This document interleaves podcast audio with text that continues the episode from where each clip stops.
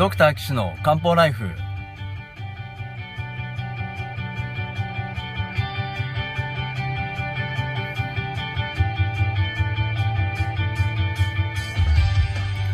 ポッドキャストドクター騎手の漢方ライフは医師である岸大二郎がリスナーの皆様から寄せられた体の悩みを中医学をもとにした漢方薬や鍼灸治療の知識で解決するお手伝いをする番組です。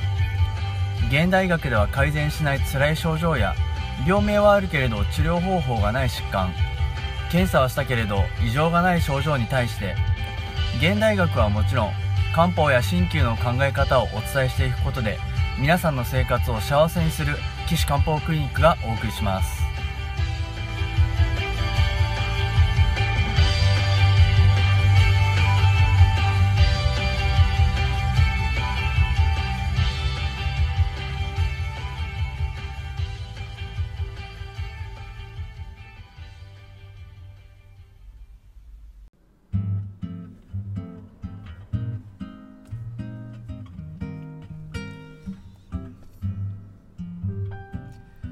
皆さんこんにちは。岸漢方クリニックの岸大二郎です、えー、ドクター岸の漢方ライフ今回は90第94回目ですね。お送りしますのでよろしくお願いします。はいということで今回はお悩み相談の、えー、中学的なねお話ですけれども前回ねあのー、ヒントをお出ししておきました。ね分かっちゃった人はもう分かっちゃったかもしれませんが今回はそのヒントを使って中学的なえー、まあ、回答というかですねこういうやり方ありますよっていう話をですねしたいと思います、えー、85歳の女性がですね歩いてる時にふわふわするめまいがあると。でこれをどうなんとかなりませんかっていうことなんですね、えー、腰痛頻尿手足の冷ええー、電気毛布を使って寝てる。夜中のトイレ2回朝ウォーキングをしてます。ヨガしてますっていう方で。えー、頻尿と膀胱下垂と帯状疱疹と腕の骨折と難聴がありますっていうことですね。さあ皆さん。であと半下白日天麻湯を飲んでも効かなかったっていうこうヒントもねあるわけなんですけどね。皆さんどうですか？分かりましたですかね？えー、まああのいろんな考え方があるんでこれがいいとかこれじゃなきゃダメっていうのはありませんよ。当然ね。中学それ中学のすごい素敵なところなんですけれども。漢方でもいいし針でもいいし、ね、ヨガでもいいし薬膳でもいいしねどれをしましょうかっていうところ。まあ僕の場合専門が漢方と針なんでねそれをドッキングさせてそしたらどうしようかなっていう答えが出てくるわけなんですが。皆さんどう思います？ん？ああなるほど。はい。他には？あ、そういう考え方もありますよね。はいはいはいはい。はい。はい。ああ、いいんじゃないですか？はい。で、これね、あの、話していきますと、まあ、あの、おしっこが近いですっていうのと、あとはその耳が遠いですっていうのとね、あとあのー、手足の冷えとかっていうのも考えるとですね、この人は腎虚って言ってね、あの、加齢による症状がありますよね。で、腎虚と、あの脳みそが何か関係ありますかっていう話なんですけどあの実は脳とか脊髄っていうのは腎から生じてるっていうふうに考えてるわけですよ。関係があるんですね。腎からあ生じて脳とか脊髄ができてるんで頭がふわふわするとかそういったのはまずあのー、腎虚なんじゃないかなこの人の場合はね。でしかも腎の中には陰と陽が含まれててで腎が虚してくると陰虚とか陽虚になるわけです。わかります？前回のお悩み相談は咳でしたけどその咳の時は陰虚って言ってね体の冷えが原因あじゃああの陰潤す成分が減っちゃうせいで具合悪くなってますよって話したと思うんですけどそれに近いところですね。この方の場合は多分冷え性の方がメインなんで腎陽虚なんだろうなと思います。えそうすると脳を栄養作り作り出すことができなくてですね、えー、足りないですね。でしかもこの人の場合は歩いてる時に感じますよね。歩いてる時っていうのは何してる時ですか？いや歩いてる時なんですけど。そうですね。歩いてる時なんですけどこれ運動してる時ですよね。運動してる時っていうのはつまり何をしてる時かっていうと体が気を消耗している時です。わかりますか？気っていうのはエネルギーですよね。手足を動かしたり精神活動をしたり食べ物消化吸収したり意識を出したりね。そういう働きをするのは気の働きですよ。だその気を使ってる時にふわふわしちゃうっていうのは多分これ気が足りないサインですよね。わかります？気が足りないせいでふわふわしちゃって体を押さえつけられない、まあ、もしくはその思ったように体を使うことができないんだと。まあこれは多分そう変な話じゃなくてねああなるほどねって納得いく感じでわかるんじゃないかなと思います。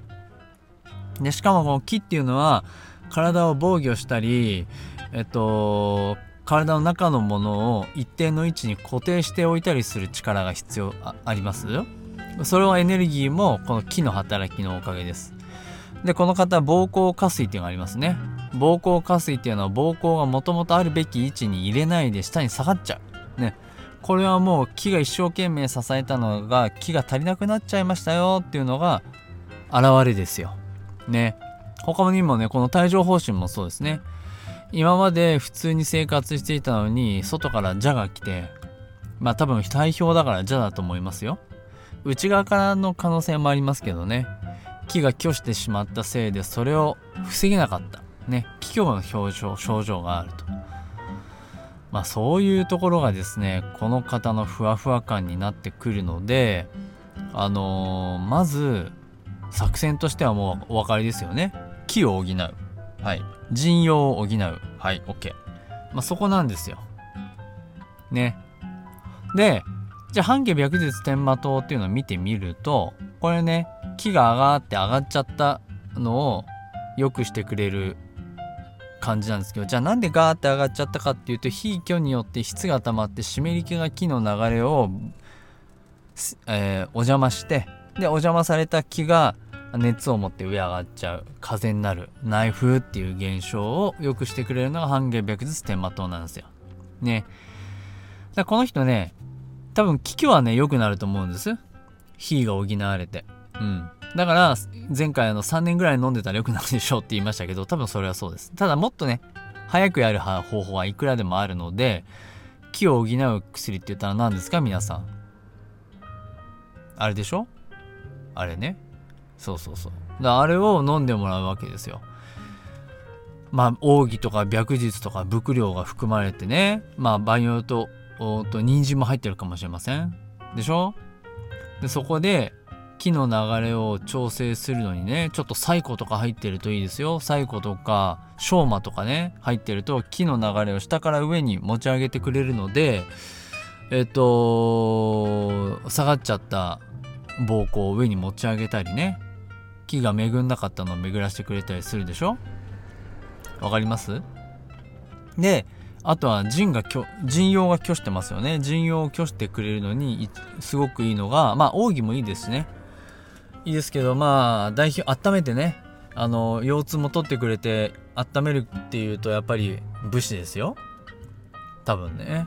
僕だったら武士使いたい。まあ他にもいろいろあると思いますけどあの動物性生薬とかね。日本だとまあなかなかあの使いにくいというかあんまりこう採用が少ないかもしれないのでできませんけど例えば海馬とかね。えー、タツノオトシゴですよ。タツノオトシゴ海の馬と書いてタツノオトシゴと読む。ね。海馬。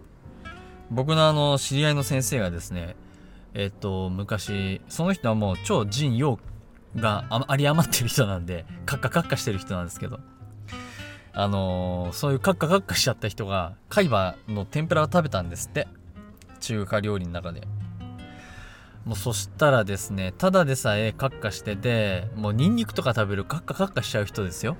で、その人がもうね、食べちゃったもんだからもうね、体中ほてって、もうやり場のないこのムワムワ感がこううわーってきちゃったよっていう話をですねいつもしてくれるんでそれぐらいああ会話って効果あるんだな。俺みたいに隠居の気虚人居のやつは食べた方がいいかもしれんなとかって思いながらですね。あのいつも話を聞いてるわけなんですけれども。皆さんこの人のふわふわ感分かりました？めまい。気虚と人虚ですよ。脳を栄養できなくてふわふわしちゃうわけです。で手足も栄養できなくて力が多分入らないっていうのもあるんでしょうね。でそこに陽虚も補いながら治療していくとふわふわ感良くなるでしょう。ね。であとあの日本漢方のねあのー、えっ、ー、と苦血で雲の上を歩ってるような感覚の時は神武刀を使うんだっていうのがあるんですね。雲の上を歩ったことないんでちょっとわかんないですけど。まあ想像ですよ。でもね患者さんってねそういうこと言うんですよね。そういうのがある時っていうのは。ふわふわして雲の上歩いいやこれ本当に言うんですよ。だからどんな感じですかってこのねあのオープンエンディッドクエスチョンを投げかけるとですねそういうことをおっしゃったりするんでいやーこういう苦血をねあの伝えてる人っていうのはまああながち嘘じゃないんだなっていう。まあじゃあその苦血が何で起こったかっていうのは中学的なね分析が必要だと思うんですけどでも分析できちゃったらその苦血そのまま使っていいと思うんですよね。雲の上をふわふわ。でもこの人の場合は人居で陽居でじゃあ新武刀どうかなっていうと一部いいと思いますよね。芍薬とか武士とか入ってるんでね袋とか。だけどちょっとその多分気虚を補うのが足りないと思うんでそれは足さなきゃいけないと思いますね。うん、であとこのふわふわっていうのは木が上行っちゃってる可能性があるんでそれを引っ張るのに針治療するのがいいですね。まあ針このまあ場合によると100円でちょっと抜いてあげるとかね。まああと下に引っ張ってあげるのにまあよく言うのはまあ有線で引っ張るとかね言いますけどね。有線足の裏なんですよツボが。これまあ痛そうなんで僕あんま使わないんですけど低心でねやることありますね。あの古代神こうかざしてこうスーってこっち下に引いてあげるっていう感じでね。そういうのを付け加えたりとかまああとはあの陣形をねこう上に上がっちゃうのを引っ張るのに陣陣の経絡好きなところ好きなところってまあ反応があって治療効果があるところですけどそこを治療してあげたりとかね。あと胃腸の症状がわーって上に上がっちゃってるような時はやっぱ酵素を使って静脈で下ろしてあげるとかね。そういうのをまあ僕好きだし僕あの関係好きなんで肝から腎に行くようなイメージでこう対処を使ってねこう引っ張ってあげるとかね。そういうあとはその肝と表裏の関係の陣形を使ってね例えば耳が両耳がふわふわしてるとか右の両側の側頭部が痛いとかっていう時はそういうあの体脈系の治療でね、えー、足輪球使って治療したりっていうのもそういうのもまあ僕好きなんで付け加えたりするかなと思いますけれども。ね、まあ、いろんなやり方がありますんで皆さんもしあのね僕だったらこんな治療しますよっていうのはもしあればあのぜひあの勉強のために教えてください。よろしくお願いします。でそういうお便りはですね岸漢方クリニックのお問い合わせフォームからいただければ幸いです。ホームページの URL は高崎漢方人道 .com です。takasaki-kanpo.jimdo.com です、えー、他にもね、あのー、私月1回、えー、勉強会してますんで、えー、毎月第1金曜日、えー、夕方13時30あお昼の13時30分から群馬県は高崎市の村中町にあります、えー、NPO 法人じゃんけんぽんさんのね寄り合い所でやってますのでだいたい2時間ぐらいですけどねあの来ていただければお給の体験とかね個別相談とか時間があれば対応しますので是非遊びに来てください。はいだんだんね100回が近づいてきましたけれども皆さんまたガンガンねボリューム上げてやっていきたいなと思います。えー、ぜひ皆さんねあの周りの困ってる方にこの番組聞いてみておすすめなんてしてもらったらねその人も救われるんじゃないかなと思いますよ。はい。それでは皆さんまた次回お会いしましょう。さようなら。